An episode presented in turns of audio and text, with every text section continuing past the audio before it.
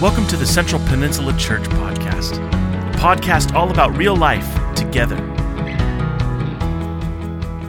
Did you? It, this isn't recording, is it? Yeah. Oh, okay. I was going to say something. I I don't want it recorded. well, now, now you have to share. I'm terrified at the B roll that Brandon has caught from us doing sound checks. Oh. Okay, well, hey, welcome everybody to the CPC Together podcast. Well, we are in for a treat today because we have a very special guest. Not only do we have Kevin Sneed, but we have Pastor Dan Reid. Oh, that was a Dan- very nice introduction, Brandon. Thank Eh, you. It's not done yet. Oh. Everyone is actually wondering. everyone is wondering: is your first is your real name Daniel? It is. Wow. Yeah. You know what's Yeah. funny? We didn't even plan this, but I legit was thinking that this morning. I was like, "Is his name Daniel?" Yeah. And I didn't know. Yeah. I didn't know the answer to that. It is, and I, I one time asked my parents. I said, "Did you name me after Daniel in the Bible?" And they said, "No, we just like the name." just just like the name. No, Dan, there was no meaning to us picking your name. we drew it out of a hat. Um, everything you need to know about Dan, uh, he's from Wisconsin, which I remember when I lived in Iowa, that's where we would go to ski because you guys had slightly bigger hills. Than, Slightly bigger hills. Yes. Yeah, there's no mountain in Wisconsin. they both sound cold. That's all I know. also, um, Dan and I are in, in one meeting every single week together on Tuesdays, and and every single week he brings in the exact same thing to eat. He brings a big block of cheddar cheese. It's not that big. it's a wedge. It's not a block. A wedge. and some other kind of dairy. I forget. It's Yogurt? yogurt. Yogurt. And Yeah. he puts the block of cheese in the yogurt. Like yogurt. it's just sitting there. And he doesn't eat them together, but it's in the same container. I yes, and I have berries too. yeah, yeah, Yeah. And Is it is it a nice Greek yogurt? Uh, it's the Trader Joe's plain. Okay. Yeah, yeah, I think it is Greek. Yeah. Sometimes Yeah. there's I do that. other fruit Yeah. like a grape. Like sometimes you'll have one grape in there. One grape amongst the berries. Yeah. Just set it up, make it a little more a better presentation. anyway, that's mostly everything you need to know about Yeah, Dan. that's really about. you Did you ever notice anything I might say in the meeting? Like, anything I might contribute? Do you ever? Is there any other way that I would encourage you I would encourage you. outside of that? That one day when I didn't bring just the that, wedge, just the wedge of cheese. yeah, and the one day when I brought soup, I mean, you freaked out. yeah, it was. Well, you mess with my rhythm. Yeah, I, yeah. You can't mess with a guy like that. Well, I know. I think it threw you the whole meeting. I was don't my- think you ever got back on track. Your cheese block has become my security blanket. So, anyway, Okay. uh, but um, we're we're really excited actually, Dan, to sort of talk about your message that you had yesterday. And um, you started off with uh, this story about John Wesley and him being in this thing called the Holy Club. Yeah. Um, Have you ever been in a Holy Club? Just with Swiss cheese. You know, uh, I don't know if it would be an exact uh, comparison, but you know, in college, I came to faith through InterVarsity Christian Fellowship.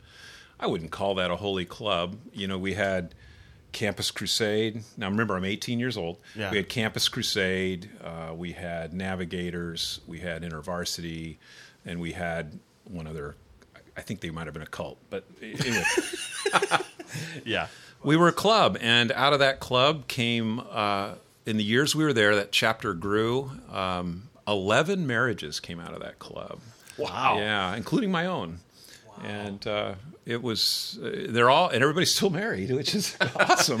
and, worked out all right. yeah, and several um, missionaries and pastors came out of that group. Well, what the point of that story though is you were talking about how like uh, people sort of uh, sensed that he was extra holy, or that this this group of holy uh, people that were in this club were sort of set apart somehow. Uh, but inside his head, you said that he was kind of different. He was experiencing something different on the inside. He wasn't feeling all that holy, and that's kind of where you go into this this idea of um, our guilt and how we get stuck uh in the midst of our sin, and it doesn't always we don't always show that to other people, right? That's Right. kind of what you were saying. Yeah. One of the things that you started with that kind of blew me away is that study that you mentioned about the Harvard. Uh, the, is it the Harvard study? Yeah, it was a Harvard study. and it was it was why like ministers go into ministry. What was it again? people uh, why people go into full-time christian service Yeah. now i don't know how scientific this study was i don't know i was just in my in my research for this message i came across this and it was just so interesting to me because it actually it it it, it really didn't kevin and i were talking about this it didn't really fit my experience hmm. I, I wanted to grow closer to the lord i wanted to do more I wanted more time to do more ministry. I wanted more training. It's what I loved. It's what I, I felt passionate about, and that's why I pursued more education and then full time Christian service. So, what did it actually say to, for those that may have missed it? What did the study actually say? It said it said this. It said uh, the vast majority of people. They did a survey. The vast majority of people who go into full time Christian service are motivated by their uh, lack of uh, uh, security, their their their their sense of you know they needed help. They need you know they wanted to find answers, and that's what took them there. So it was to, it was to solve their own issues. Yeah, it's interesting. You know, I went to a private Christian college um, for my undergrad, and so there was Willie was a- J, baby. Willie J, and so there was a lot of those going into ministry. At least that you know, I'm wondering if InterVarsity had a higher a higher percentage who went into ministry than even at William Jessup. But but it's interesting thinking through because I, I remember listening to, to classmates or whatnot that talked about ministry, and they, they probably wouldn't have said it this way then, but there was a sense in which they wanted to um, almost like it was like an, almost like a works thing, like they wanted to earn their salvation, and so it became more of that guilt ridden like. If I go to ministry, then then I must have arrived. Like pastors must have it figured out, or those in full time ministry must have their faith thing figured out.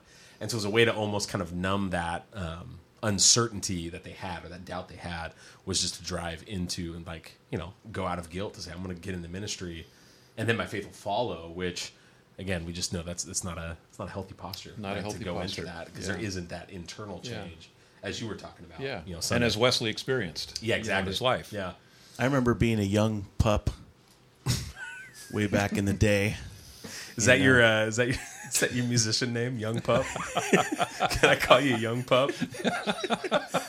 Sure. Yeah.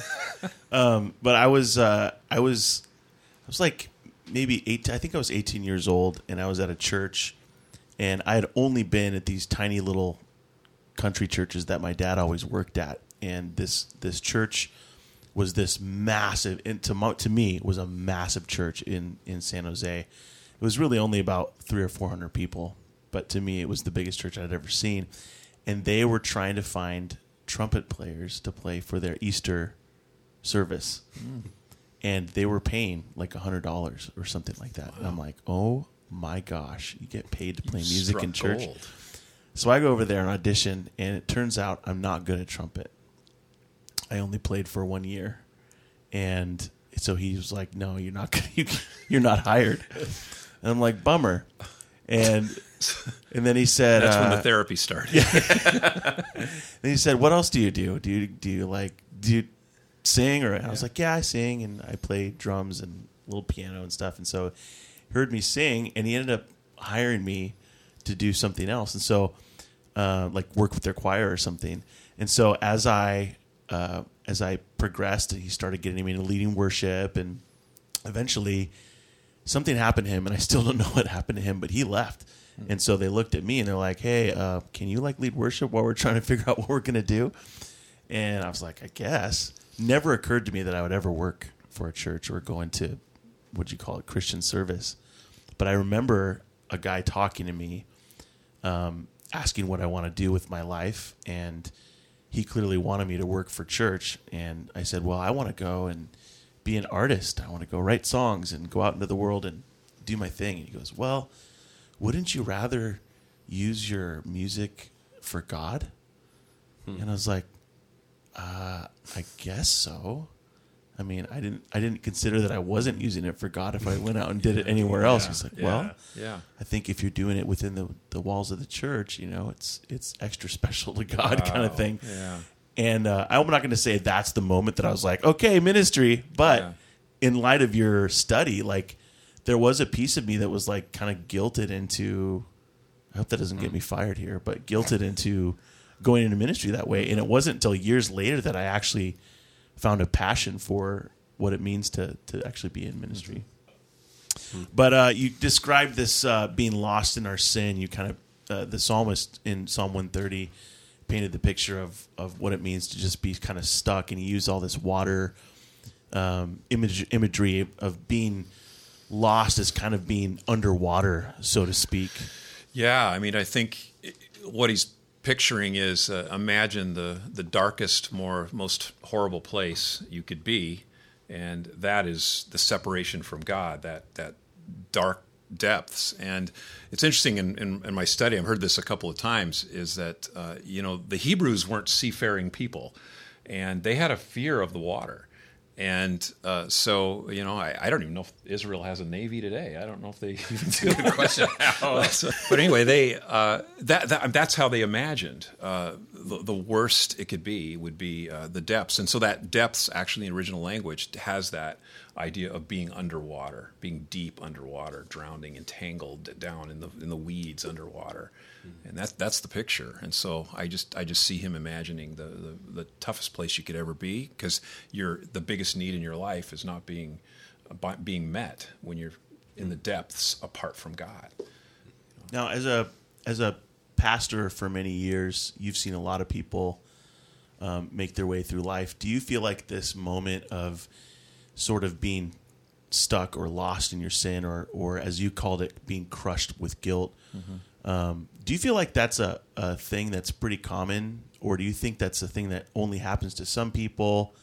You know, one of the things we, we were talking about is that guilt is both objective and subjective. And I mean, when we do something wrong, we're guilty. We've we've violated some law. You know, as Christians, we've violated God's law. I mean, it's true whether we feel guilty or not. we are still in a posture of being guilt and that guilty, and that guilt has to be removed in some way. And we probably get into that a little bit later. Uh, but guilt is, I think, very healthy. When I think of our society, um, when anything goes, we have what I would say in society a pretty low view of God, and therefore a pretty low view of sin and I don't think uh, guilt has that uh, that the teeth in society that it has in Christian circles. But still, there's something there because the Scripture describes that uh, you know worldly guilt leads to uh, to death, despair. So there is something there. But for Christians, I don't know if it's it's, it's fair to say. I, will go ahead and say it. I think there's a there's a good guilt. There's a good guilt uh, where I, I, feel bad about my sin. I'm mourning my sin. Oh, I know I'm forgiven. Uh, I, I know God, when I call out to Him on faith, He, he forgives my sins, He relieves my guilt. Uh, but there is, a, there is this notion of, okay, I've got to sit in sit in those feelings for a little bit and understand those feelings so that I can come out on the other end mm. into life. And and you know, I think Paul talks about that in uh, Second Corinthians chapter seven. He talks about you know godly sorrow and how that leads to repentance and it leads to life. Yeah. So it's really a it, you know it, guilt isn't bad or good. It's just it's just, yeah. just there. It's how we align and allow the Holy Spirit to work in that in that season in order to bring us back to yeah. Him.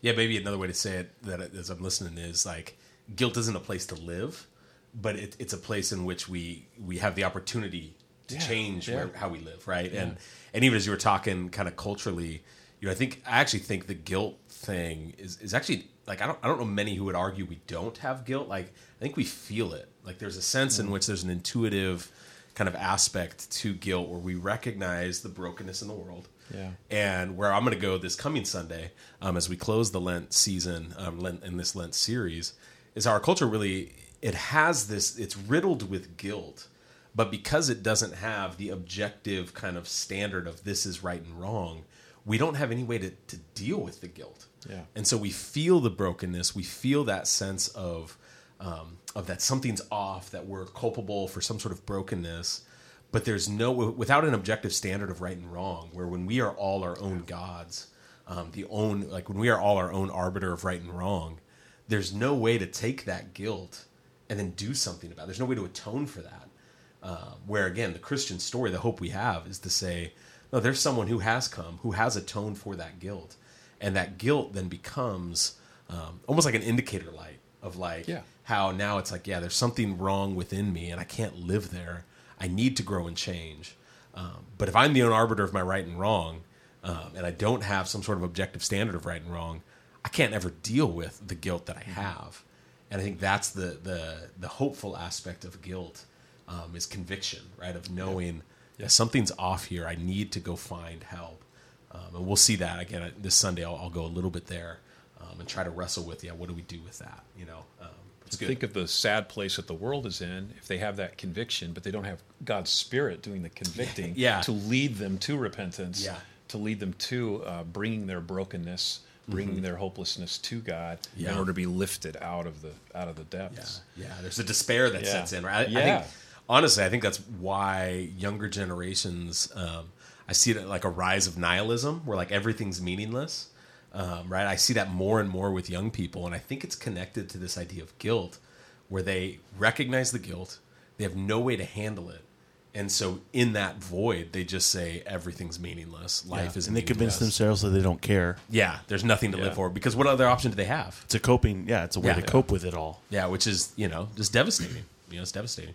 You know, I was thinking about. Uh, see, I grew up just kind of b- barely in and out of church, okay, and knew nothing about Lent. I mean, when I thought of Lent, I thought of something in my pocket. You know, that- L-I-N-T. The Lent trap. Yeah. you know. Uh, I mean, it's just like, what in the world is that all about? Speaking of which, I just saw a, a meme that said, "I've come to believe that that lint, dryer lint, is just all of my missing socks cremated." anyway, continue. Yeah, okay. Yeah. Well, was I going? oh dear. Okay. Yeah. So, so So Lent.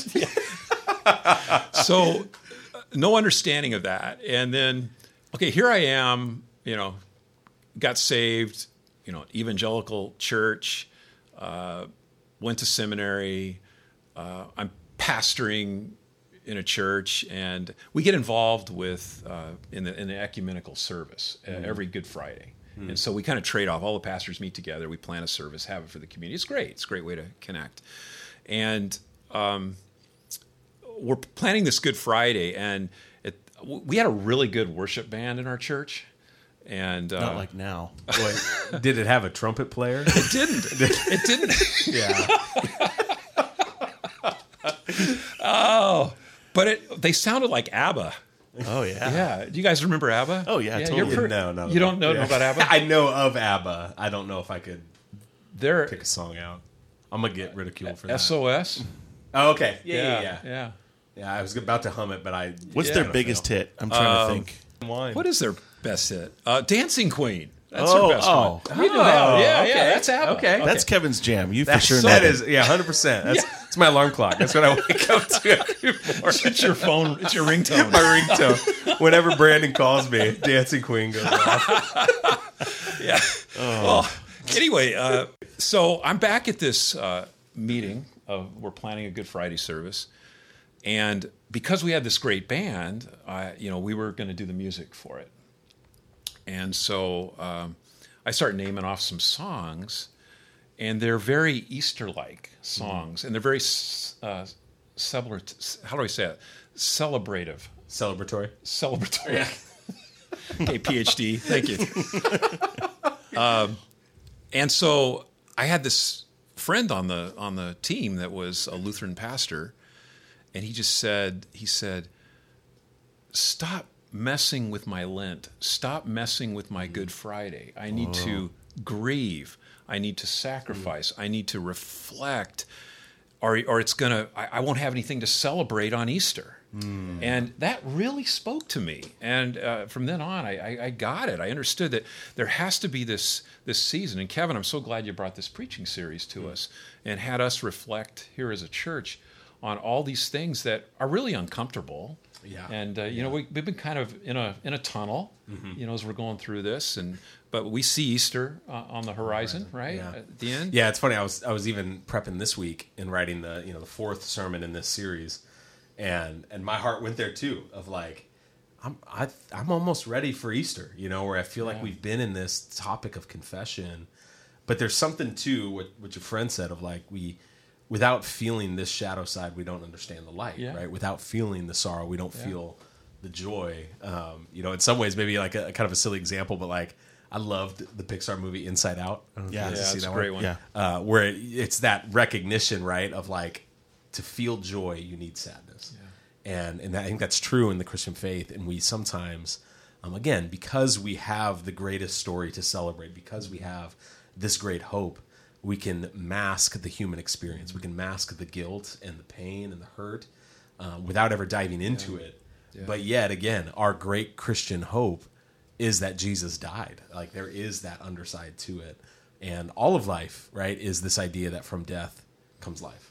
And and without the death, we can't experience the life. And so we have to go in to that kind of dark, you know, the shadows as we're Yeah. calling it in this series to experience the light. I remember um, a, a worship friend of mine who, who was also a worship pastor. He said um, he said that there's no place in the worship service for lament. That we should not lament. We should always keep it high energy, always keep it joyful. And I just remember thinking, man, I'm doing it wrong. But that makes me think uh, about something else you said, Dan, and you talked about this idea of reverence.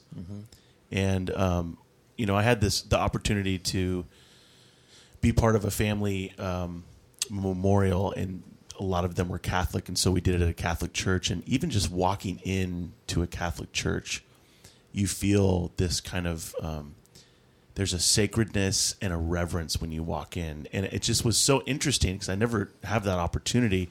When you walk into you know an average evangelical church, I'm not saying this is necessarily bad, but you hear music that's meant to kind of pep you up, and there's you know lights in the room, and everything is just.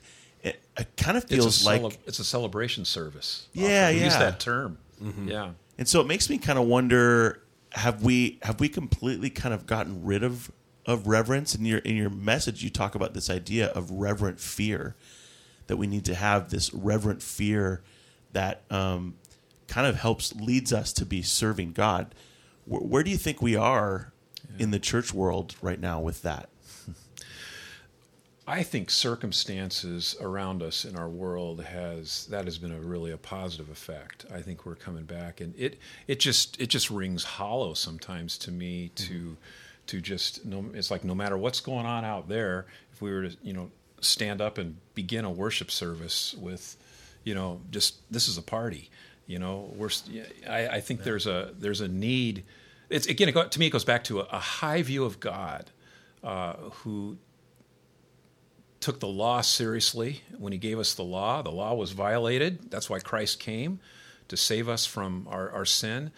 And when we come to worship, it's, you know, come let us worship and bow down. Let us kneel before the Lord our God, our Maker. I think I think to get back to that uh, in in a in a, a regular way is really important for us to do. It- it- to remember who you know who we're worshiping here, His Majesty, and. Uh, so again, I'm not against any you know humor or fun or laughter in the church. I love that, but I think we just need to understand the season and, and understand our times. I mean, what was on the news even today? Tied up dead bodies in the streets of Kiev. You know, it's just what is you know we haven't seen that since World War II in Europe, and uh, it you know, and then just go on down the line. But you know, COVID humbled us. Yeah, and you can't like those sorts of circumstances you can't just um like over like celebrate through right? Like we get the hope we have but yet at the same time there's a very real reality. Like you know when paul says you know oh death where's your sting um, he's talking about you know when at, you know the future to come about the, about the age to come. He's not talking about now. Like death sting we do still feel that. We do still feel that now before new creation before resurrection. And and so when he's saying death where's your sting he's speaking of the resurrected life we're not there yet. We do feel still feel the sting. We feel that pain of kiev and, and ukraine and and just all the suffering that our world is is experiencing. And you know, it- it's fascinating to me the way that the Christian story has the ability to absorb all of that, um, and not even to absorb, but to meet us in that. Um, we don't have to celebrate and, and rush past it, um, but we can actually enter into that fully aware with an eye on the horizon that God's going to heal it. And that's a powerful thing to recognize like we don't have to skirt that reality. And I think sometimes we get trapped in that celebratory mode um, without entering the depths. But but we can do both. You know, Yes, you we can, can. you can hold both of those, and that's Good Friday and Easter, the tension of three days, Yeah, right? yeah. um, where we feel that from both the pain of the cross, but the elation of the garden, uh, you know, and the resurrection. Yeah, I can I can tell you as a worship leader, I have felt that tension for years. And actually there's probably a season of my leadership where I would describe myself more as an energy creator than a worship leader, more as a cheerleader than a worship leader and and Was that know- on your business cards? yeah. Chief energy creator. Um, but you know, like what you guys are talking about, things happening in the world. I've been actually, I've been changing the way I plan worship sets recently to match where I feel like people are coming in, uh, because there's nothing worse than when you're coming in and there's been some tragedy, or maybe you're just not feeling connected to God, and we start with. When you were talking about Dancing hype- Queen. oh well, it's funny. I was ta- thinking about this Chris Tomlin song. I don't know if you guys remember this "God's Great Dance Floor." Oh yeah. I'm coming live on God's great dance floor. And I, first of all, I hate that song. It was really popular for a while, but like, can you imagine you come in and you're just like, God, I just, I need to hear your voice. Yeah. And the worship leader's like, come on, let's join God's great dance floor. It just feels like obtuse. Yeah. You're like, what are you doing? Yeah. Like, that's not, doesn't match what, what's happening right now at all. So Dan, you kind of ended um, on this, this idea that, you know, um, we have to wait for God, but we can wait knowing that Yeah. God is going to deliver us. Yeah. And really, what this comes down to is is our trust. It And that is. we we trust God. Um, where would you leave people uh, that are that are maybe maybe there are people listening right now that feel like they're stuck in that pit. Maybe they they actually feel like they're crushed with guilt and their self worth is is in the pit and they don't know what to do. Um, sometimes just saying you just got to trust God. That just feels like what we were talking about. You know, what would you say to all those people that are that are in that space? Well, what does what does trusting God look like? Um, how what is evidence of trusting God? And and I think I think it begins with very very simple. I, am I going to believe His promises or not? It starts there. Um, who did Jesus say He was? What are God's promises for those when He says, uh, you know, wait, like the the watchman, you know, wait, wait, wait, and uh, you know, mercies are new every morning. You'll get through the night, even though there's weeping in the night. You'll get through the night. Morning will come. Why? How do we know that? Because He promised. So it, it's so critical that we we have you know healthy internalization of Scripture of truth, and that it, it just renews our minds and it, it, it, it changes our outlook. And and I need that from multiple sources. I need to, to hear it on, on Sunday from a from a good preacher who's preaching the word. I need to be in the word myself. I need to be in community where we're discussing it. Even just what we're doing here helps solidify my uh, you know my trust in God and that He's working. He continues to work. Um, with that, uh, I think again, it, to me, uh, a very big part of this is is that is that high view of God, that that, that reverence for Him, and that reverence leads to to service. Uh, but where do we where do we put ourselves in a position where uh, we can experience uh, uh, the the awe of of who God is and what He's done, and that's in worship, you know. So that's that's that's why we come together to worship. I remember um, I was sitting. Uh, I was I I worked one summer in Yosemite, and we did some ministry up there, and we took jobs, and it was great, great summer. And it was a drought year, and we uh, did a lot of hiking uh, on our days off, and so we got up to the top of Yosemite Falls, and because it was a drought, the falls was just like a a garden hose. That's how much water was going over the edge. It was late in the summer, so you could actually make your way down and actually be right where in the like in the spring where it would be rushing. You could just stand there and your feet are barely getting wet. and you'd look around at, at how that water over you know thousands of years had had changed the the shape of the rock. And and it was just it was awesome right? It was I, I was in awe. And we were we were worshiping and doing ministry so we were really connected to god that summer. And and yet also you could you could get down front where i could i could have i could have fallen off the mm-hmm. falls that you know i'm right at the crest but i always stayed back there was a little bit of you know i had to have that safety you know that i didn't get too close and as i was thinking about that i was thinking you know that that idea of reverence is there there's that holy fear mm. that I'm I'm in this beautiful place with God and I'm very safe here. But I know where I know where I cross that. I know I know the the the violation of the law. I also know what Christ did to save me from the law. You know, he satisfied the law. He fulfilled the law. I get that. But there's just this this notion in my mind that uh, you know, I don't want to disappoint him you know, I don't want to go into someplace dangerous. I don't want to go off the edge and do something that disappoints him. I, I'm I know I'm forgiven. I you know I know he's he's done what he needs to do to forgive my guilt, and he's given me a, a pathway to be relieved of those feelings, forgiving myself, forgiving others, relieving my guilt. But I love this idea that uh, being in awe of God is respecting his boundaries mm. and being safe and, and and understanding what that is and saying you know it's not about he's going to judge me uh, and, and and punish me in hell because I know I'm I'm justified before God because of Christ but I, I don't want anything to cloud my relationship with him anything yeah. I don't want him to be disappointed I and that's what leads to that service that that, that the psalmist was writing about is I, I want to serve him wholeheartedly so yeah, the fear is yeah. that you're gonna miss out on yeah. something almost. It's like a it's good. Yeah, that's that's that's really good. I don't know that there's anything that we could say to make that any better, Kevin. That's pretty good. Wow. Um, well, thank you guys for joining us. And um, again, if you like these conversations, please let us know. Um, Dan specifically, you know, let Dan know because he really likes to hear that stuff.